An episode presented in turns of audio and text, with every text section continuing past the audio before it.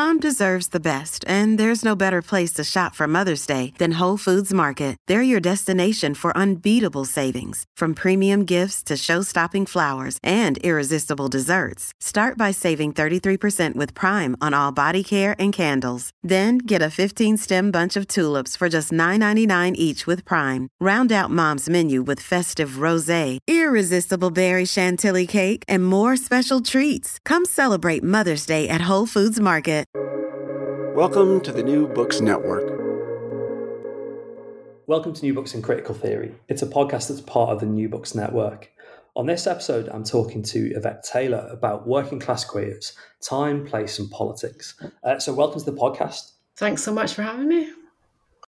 This is a fascinating book um, that, that, does a lot of things at once, actually. I think it's got contributions to class analysis. Um, I think it's got uh, reflections on, on, methods. It's got a lot of stuff about teaching and how we kind of um, you know share knowledge and, and, how knowledge is produced. But it's also, um, I, I, think, a kind of a story of, of your own career um, as, as well, really. You know, a, a sort of um, wealth and, and, and, kind of history um, of your work in this area. And I suppose the place to start probably is is with that.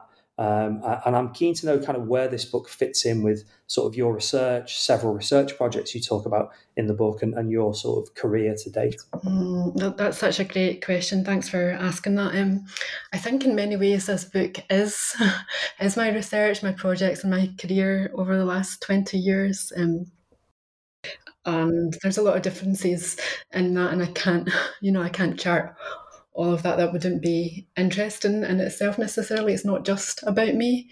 But within that, um, I think feminist inquiry has often started from that sense of your positioning in the world. Um, where do you come from? Um, where do you stand? Um, and I try to make a case for where I stand.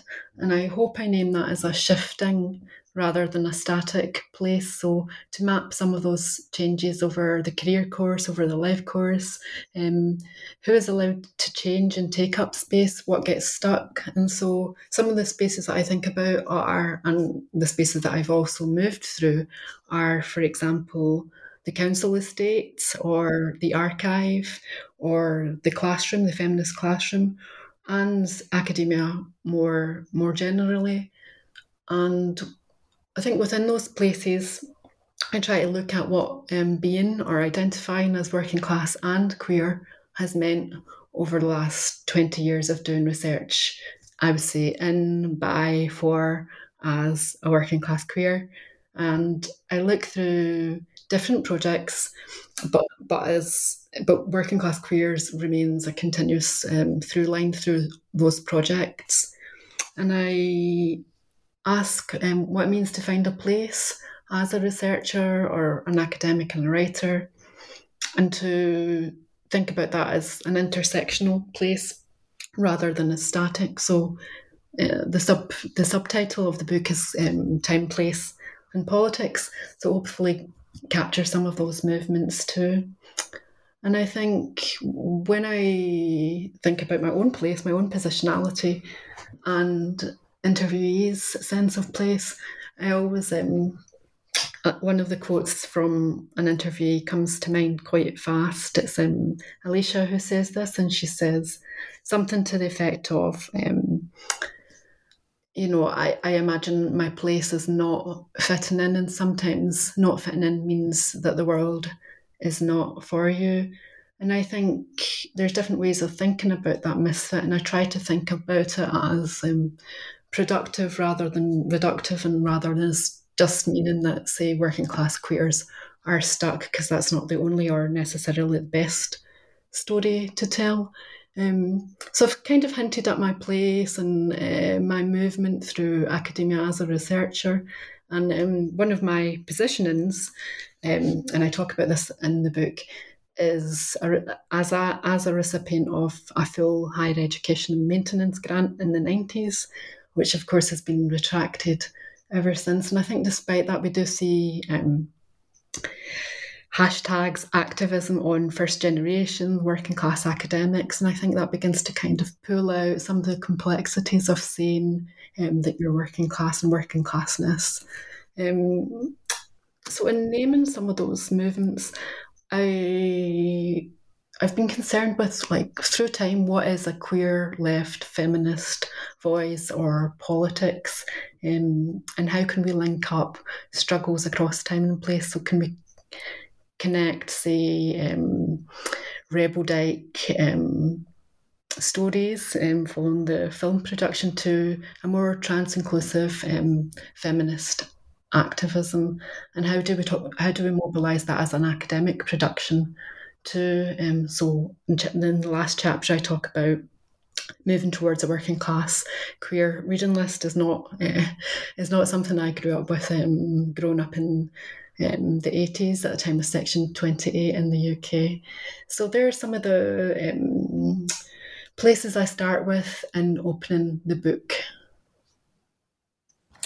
I wonder as well if you'd say a bit about methods, partially because um, I, I, think a concern with, with methods runs right the way through the book, actually, and, and even you know you, have talked about uh, developing the idea of a reading list uh, right at the very end of the book. You know, this is as much a kind of uh, methodological um, intervention, you know, building a, a sort of a, a, canon as it is um, sort of what would be the term um, pedagogical um, sort of sort of intervention as well.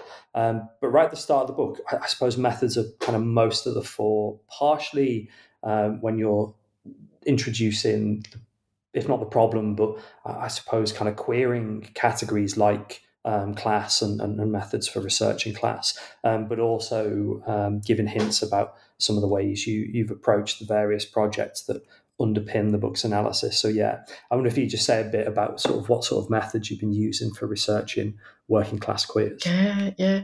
So, um, it's mostly based on in depth interviews across that 20 year period, so from 2001 to 2021. And it's across the UK, so Scotland, and England mostly, but also Wales and Northern Ireland. Um, and these are also places that I've lived in as a resident. Um, I've been part of. I've even done what might, what might be seen as maybe uh, impact or outreach work. Um, and I do query that in the book um, to like uh, how far can we extend our reach as researchers. Um, and I'd maybe put in a wee caveat and that and that reach across, across time and space too. Um, so I am deliberately locating across the, the UK, but I'm not claiming to have gone sort of everywhere in that. And I'm uh, curious about uh, what taking up space or producing data comes to mean and what, say, spaces, researchers, disciplines are seen as niche, um, regional, national, or global. So um, in the book, I, I, created the wee or small space because um, sometimes Scotland in its entirety can be collapsed as a wee place, and, and um, some other spaces are presumed as big ones, say Manchester or London, in terms of their um, scene spaces or LGBTQ plus um, life. So I I, I do think about Britishness within those constructs too.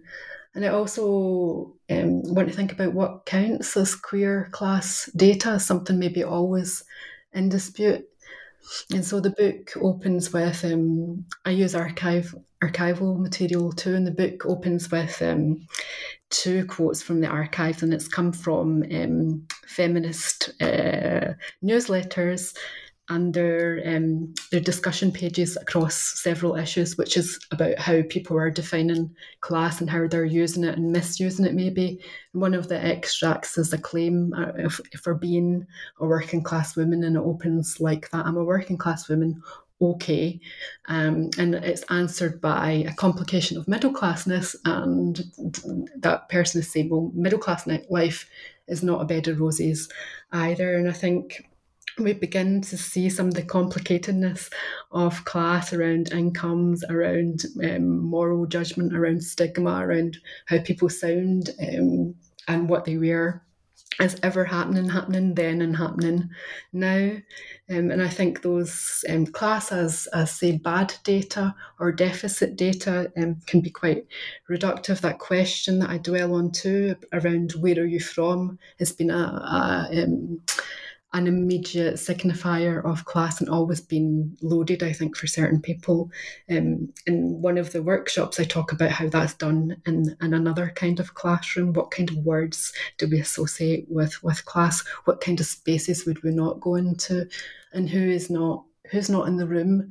And maybe we'll talk about that a bit more in relation to race. Um, as well, and who comes forward when, as researchers, we put calls for participants out there in the world? Yeah, I mean, you, have already sort of flagged um, a whole bunch of um, themes that come up in, in, in very uh, detailed uh, analysis later on in the book. You know, places is really, really important. Um, you've, you've, talked about um, race. And I think one of the things that it's, it's worth um, sort of flagging to the listeners that as much as you've got, you know, a kind of 20 year um, history of research in the area, and I guess you know a kind of twenty year, um, almost kind of archive of data. The book is very much engaged with where we are now um, in terms of contemporary social issues, and one of those things is the impact of um, the, the pandemic on working class queers. And I was fascinated, perhaps actually in in a variety of different ways. You know, um, there was, I suppose a story we'd expect in terms of, of, the extremely sort of negative impacts, particularly on those living with chronic conditions and, you know, not just Britain, but, you know, in some ways, global states' failure to, to properly adapt social life and, and social conditions to recognize chronic conditions. But also there are stories of kind of mutual aid and almost kind of you know, things like kinship and, and, and support. So under that kind of tell me about the impact of the pandemic, I wonder if you could tease out those two themes of chronic conditions and, and mutual aid. Mm-hmm.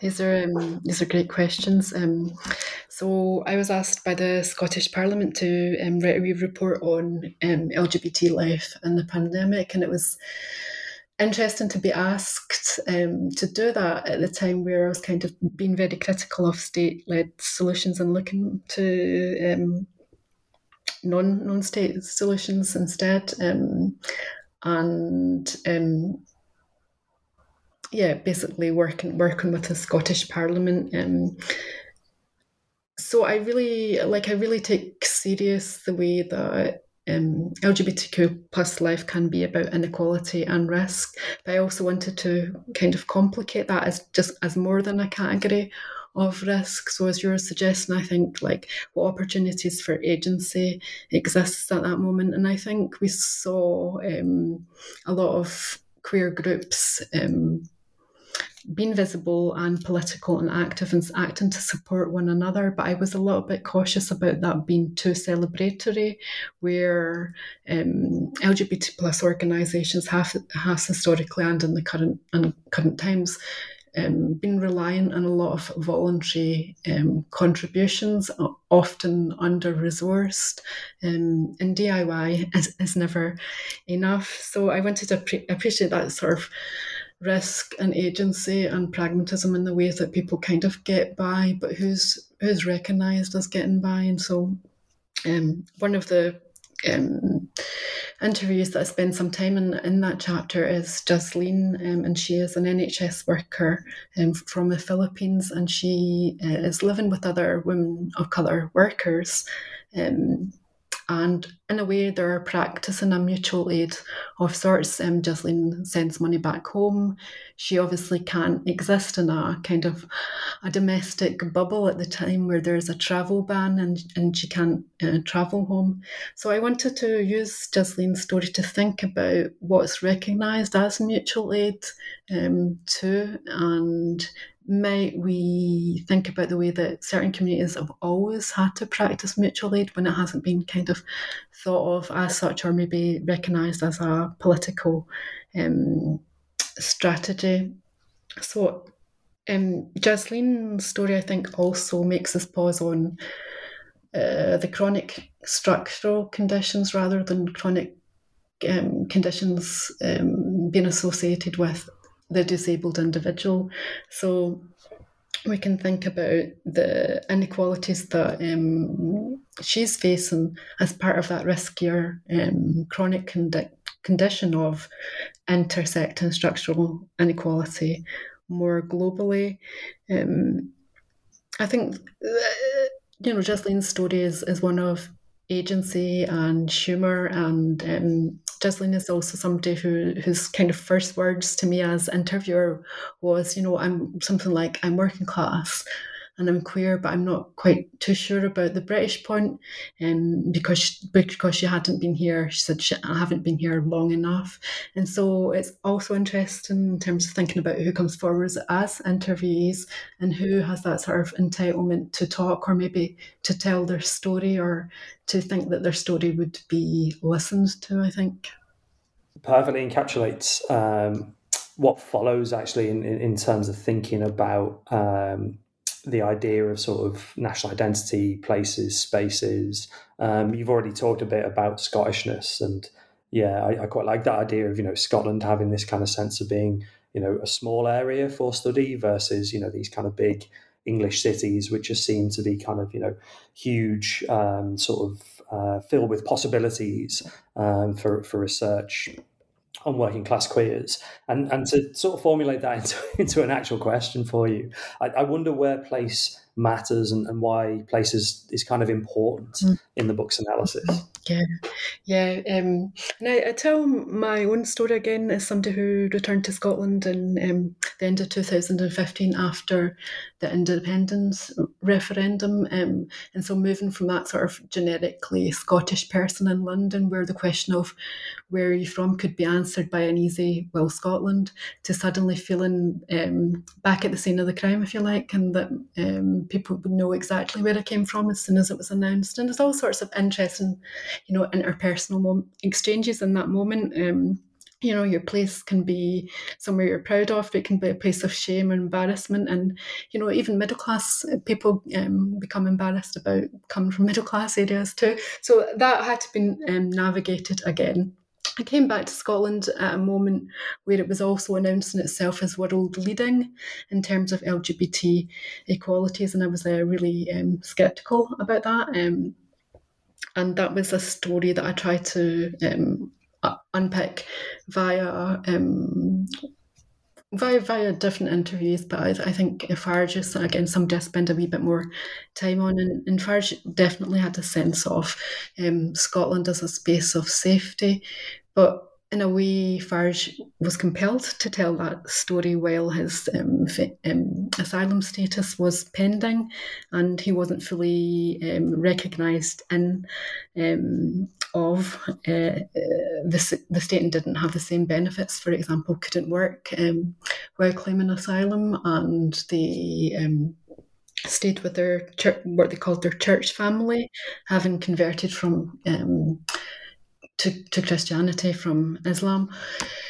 So, and, and this, far as somebody who didn't declare their trans status on, on their asylum application. So I think this is quite a complicated um, story. It's a story that repeats um, the idea of LGBTQ plus progression and sort of an alignment with um, best or better countries. It's that sort of progression narrative of things getting better and and by comparison, other people in other places are seen as homophobic and transphobic, and that's a that's a story that exists beyond Farage. Of course, it's perpetuated um, by by the states, um, and you know, I think Farage's story contrasts um, with many interviews in that chapter where some are saying this is a moment of hope. Um, Scotland didn't vote for Brexit, and making a claim to sort of um, being proximate politically to Europe and a, a sort of uh, rainbow Europe, as opposed to what was named sometimes as a toxic Britishness or a toxic Englishness. And I think those um, claims for sameness and difference do interesting things.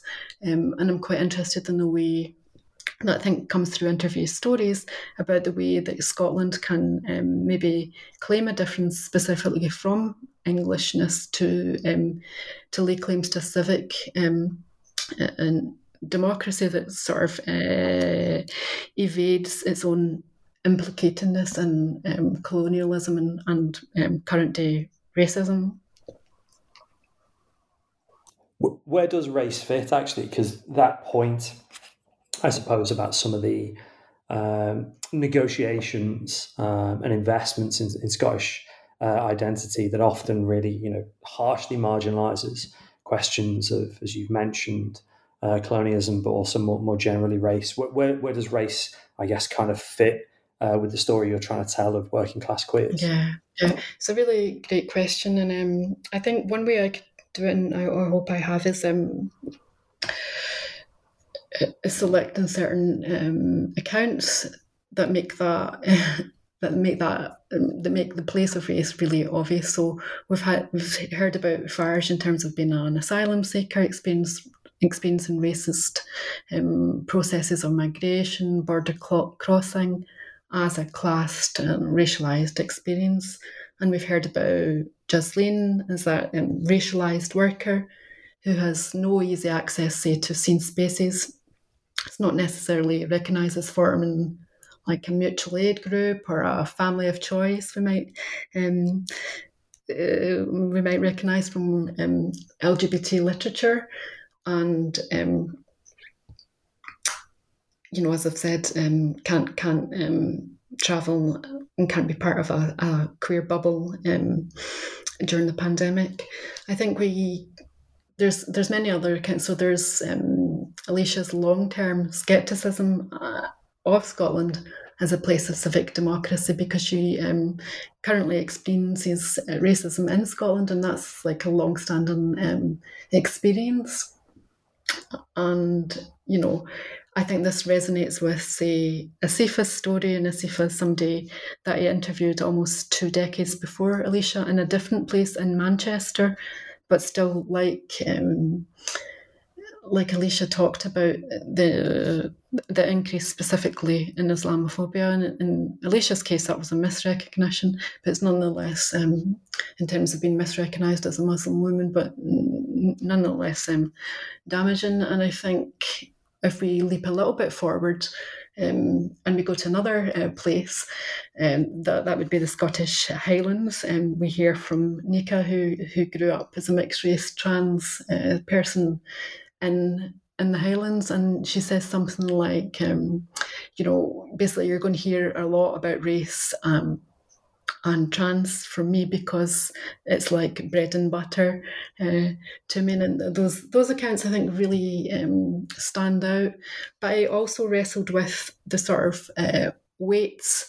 Um, that I'm placing on on those interviewees and, and others in the book, like I don't think the respondents of colour should carry the weight um, of race or become the exemplars of, of the case. And again, I talk a little bit about the weight of the case or the weight of being data. And so I want to always implicate us all, and including myself as researcher, um, and one of the ways I think about that is who comes forward when you put out research calls, and typically um, some groups are overrepresented. So in queer projects, it might be white, middle class, gay, cis men um, that are overrepresented. So how do we um, hold the door open um, for other respondents that might not be so confident or entitled to come to come forward? And I think so I think another way of thinking about that is to think about the theoretically um, the place of race to beyond you know beyond our respondents um, and I think intersectionality as a frame has always insisted that we think about these categories together rather than rather than separately or as a fit. So um, as as a as um, as additives. So we, we can think about this in terms of, say, the UK Equality Act, which has a, a list of protected characteristics enshrined in law. So it's um, it's about um, being anti-discriminatory in, in terms of, say, um, gender or sexuality or race and religion. And I think sometimes these protected characteristics are pitted against each other. They're seen as contrasting. Um, so I want to think about these um, at the same time, and that and that is always tricky. Um, and I think part of that is um, saying that this is a practice. It's not static. It can never be completed, um, and it can never be for say, you know, the good white feminist to tick off to say to say that they've done intersectionality, but that they're um, repeating this as a long term as a long term practice. And I think um, one of the examples, and I'm always a little bit uh, cautious when I, I, I um, give this example because it's an example of Will in the book, um, and um, Will is a pseudonym like all, all my interviews that I've talked about, and Will talks about um, being intersectional so deploys that intersectional I um, that I am intersectional you know I um, I read and then lists off uh, reads off a list of um, readings and um, sort of political involvements and um, you know what their Twitter status says. And I think at the time where intersectionality is used as a hashtag I think we can be a bit skeptical about like who owns it you know who can say that they're an that they are in intersectionality and intersectional and and how can we force ourselves to keep re- returning to it as a, as a practice?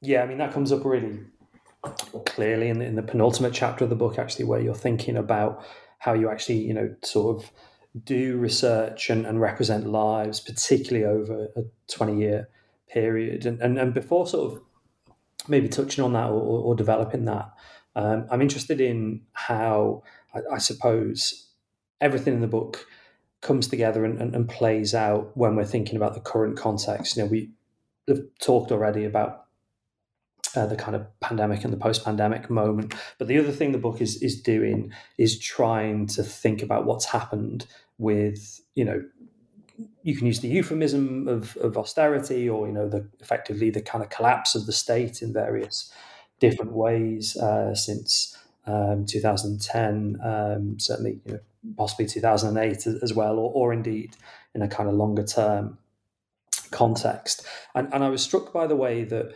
um, if I might be sort of careful here, you know, often when we're thinking about queer spaces, um, the sort of dominant uh, discussion can be things like, well, you know, gentrification, closing, um, you know bars or kind of community spaces but actually you try and think much more kind of generally about things like the impact of austerity on parenting and families on religious institutions as well as um, more traditional kind of working class queer spaces and again to kind of formulate that as a question what what has been the impact of austerity and, and i suppose like um, how do you kind of grapple with that in the book? Mm-hmm. Yeah, that's that's a great question. Um, and you know, it was quite kind of a hard chapter to write. So, um because there's a lot going on in that period, there's a lot of supposedly. Um, uh, steps forward in that sort of progressive imagining that there's the Equality Act and there's um, we moved from the Civil Partnership Act to same-sex marriage. So there's supposedly um, a lot of um, benefits and a lot of things to be celebrated. And um, at the same time, um, we have um, huge welfare reforms that um, uh, that mean um, profound cuts for disability benefits. There's the bedroom tax. And I think there's a heightened moral discourse of stigmatizing, say, the wrong um, kind of families, which, you know, so sociologically has rightfully got a lot of attention. I'm thinking of um, Imogen Tyler's work, for example. And I think that, that stigma and the figure of the single mother. And I, I want to think, well, how can we understand these processes as also queer and as also implicating queer lives? And one of the well, one of the ways that I try to manage that chapter and all that's going on in those years um, is to talk about different austerity scenes and and that means um, scene space, parental scenes, and religious scenes. Um, and um, so, scene space is not typically a place that um, parents uh, go to, and I talk about that. I talk I talk about that um, through I think Fred's story, and Fred is um, a wheelchair user um, and talks about um, being on the scene um, and not receiving the support from other queers and um, his wheelchair is referred to as a pram. So it's that I think that um, highlights highlights that um, the way that scene space is only for certain kinds of users. And again, Jasleen just to go back to, back and forward um, is something that the book tries to do too. But Jasleen also talks about um, being excluded from a rural walking group, so very different from these urban um, imagines of great of a gay gay space. Um, she talks about turning up to the rural walking group and being asked, "Do you really know what this is?" This is for because she's not imagined um, as as queer by other queers. Um, so there's the scene spaces, um, and these are places that I, you know, that I went into, and including, um, you know, the kind of sadder um, community spaces that we might actually wish we had back, because um, a lot of them have have now gone um, and replaced with online spaces. Um, we, we have other kind of spaces that um, parents um, can occupy and do, do they do take up their space with some some um, people feel their entitlement to um, press for change, including in classrooms, um, and argue for LGBT inclusive literature, for example. And th- this is a real class um, classed story. I don't. I choose to foreground working class queers in the book. Um, I have over uh, those years interviewed um, middle class um, people. Um, too. And so I really talk about that sense of kind of coming forward versus a sense of, uh, I think one of my interviews speaks it of it as this, this sense of being back in the margin despite um, the Equalities Act. Um, so moving between you know moving between scene spaces to parental spaces there's a kind of disjuncture there but there's complications um, too in terms of um, thinking about religious scenes. So again religion religion can be imagined as something that's oppositional to sexuality um, and not a space um, of queerness. And so i look at the way that young people um, might think of themselves as religious and queer, and um, particularly at a time where um, the welfare state has retracted, might church um, this practice that young people call church hopping um, and having a church family might that be a way to get by to get by and to access different kinds of emotional and material supports. And so a couple of the people that I foreground in that section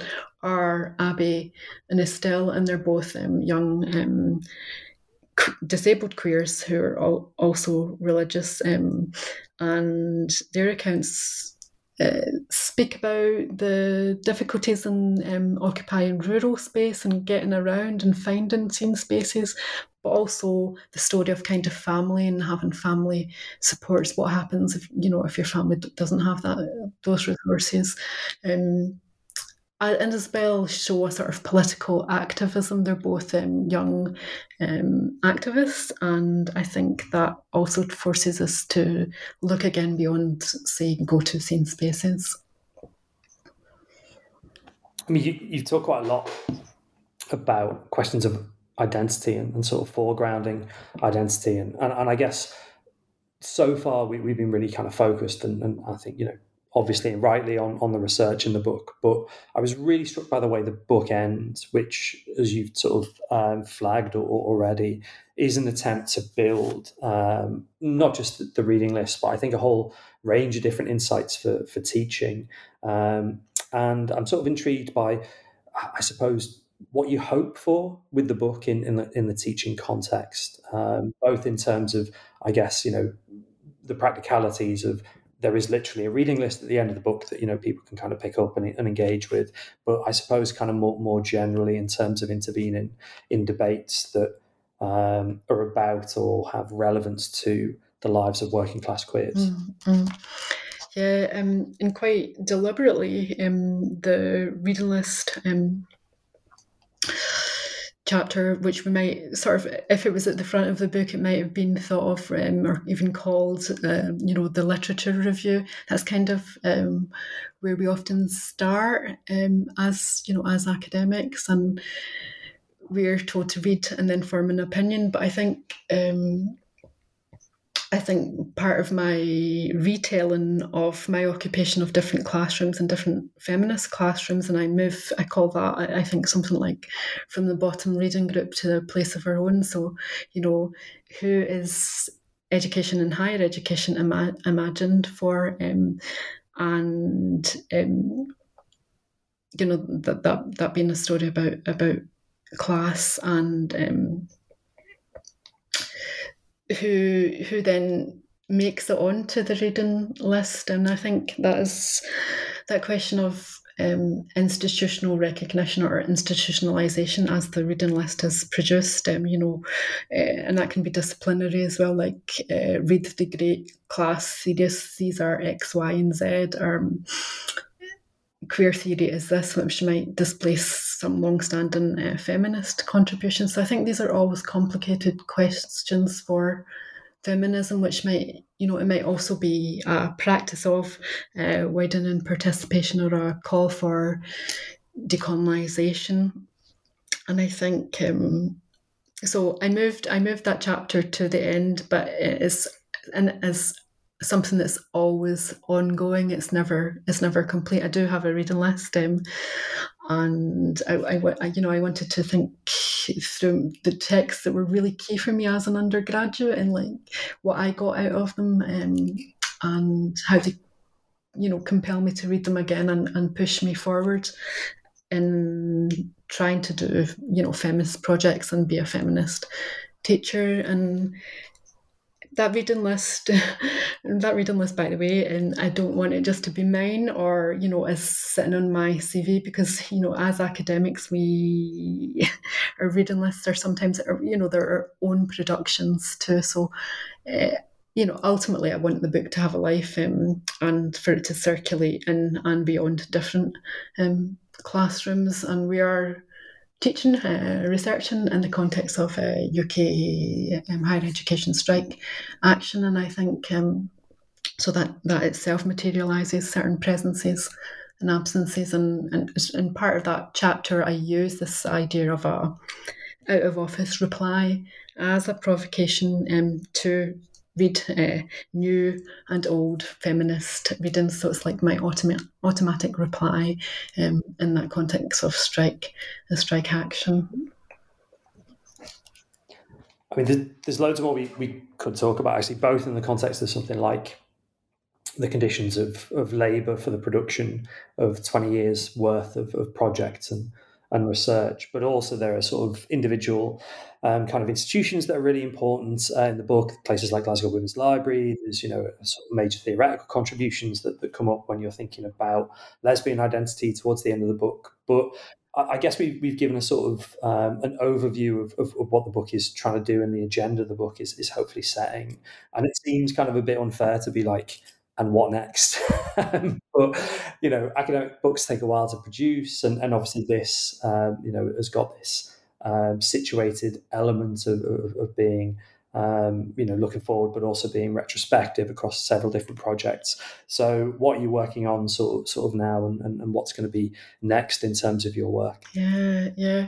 Um, so, thinking about what what next, and then and that question of um, go, going back to go forward. Um, funnily enough, um, my next project is going to be called Queer Futures Alternative Models for Social Justice. And um, I was lucky enough to get some um, money uh, from the Royal Society of Edinburgh to do this over the next um, year or to at least to at least start it. And, and that project will be around ideas of volunteering, environmentalism, and enterprise um, and amongst LGBTQ plus um, communities to really think through um, questions of doing things differently or or doing things the same, and it will um, likely um, definitely uh, involve questions of class. So I will still uh, be talking about working class queers. I, I, know that I can't uh,